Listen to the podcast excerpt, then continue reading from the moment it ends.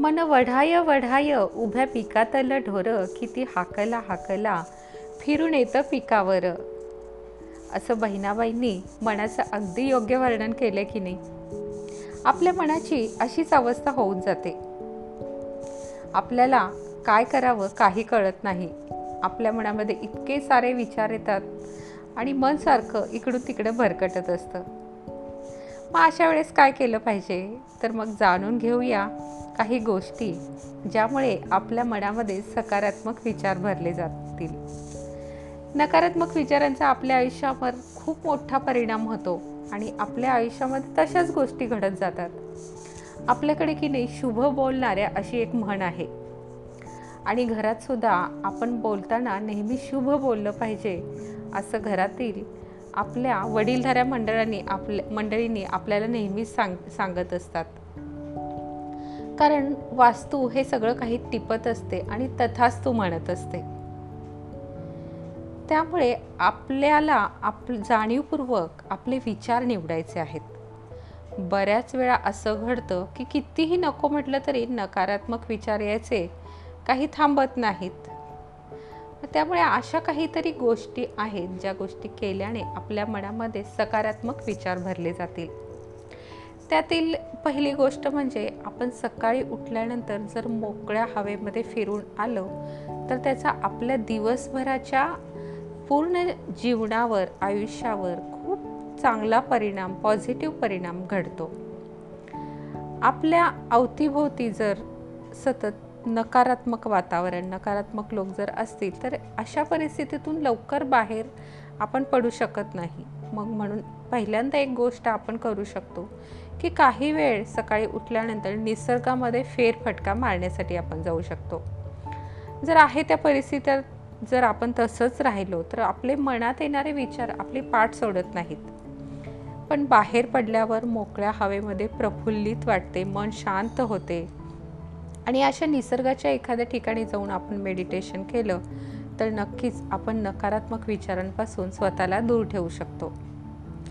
पुढची गोष्ट म्हणजे आपल्याकडे जे काही आत्ता आहे ना मग अगदी काही ते कमी का असे ना तर त्यासाठी आपण कृतज्ञ राहिलं पाहिजे. आपण निगेटिव्ह विचार करत असताना आपल्या आयुष्यात ज्या काही चांगल्या गोष्टी आहेत ना त्या विसरूनच जातो. आणि जे काही नाही आहे त्याच्यावर फोकस करतो आणि त्याचं दुःख करत बसतो.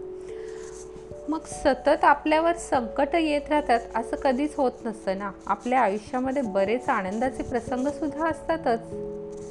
मग आपल्या आयुष्यात जे काही आनंदाचे प्रसंग आहेत ज्या काही चांगल्या गोष्टी आहेत तर त्या गोष्टी आपण आठवल्या पाहिजेत.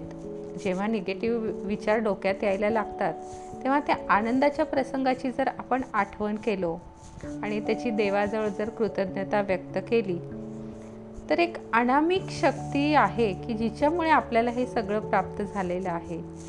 तर तिच्याकडे आपण याबद्दल कृतज्ञता व्यक्त केली पाहिजे. ज्या काही आपल्याकडे चांगल्या गोष्टी आहेत त्या गोष्टी आपण एका कागदावर लिहून काढूया. आणि मग आपल्या लक्षात येईल अरेच्या आपल्याकडे तर किती साऱ्या चांगल्या गोष्टी आहेत. ज्यामुळे मी आनंदी राहू शकते ज्यामुळे मी कृतज्ञ राहू शकते. आणि हे जर आपल्याला समजलं तर निगेटिव्ह गोष्टींना आपल्या मनात थाराच राहणार नाही. पुढची गोष्ट म्हणजे आपण सतत कोणत्या ना कोणत्या कामामध्ये किंवा आपल्या छंदामध्ये आपण सतत व्यस्त राहिलं पाहिजे. कामामध्ये छंदामध्ये व्यस्त राहिल्यामुळे कोणतेही इतर विचार आपल्या मनामध्ये येत नाहीत.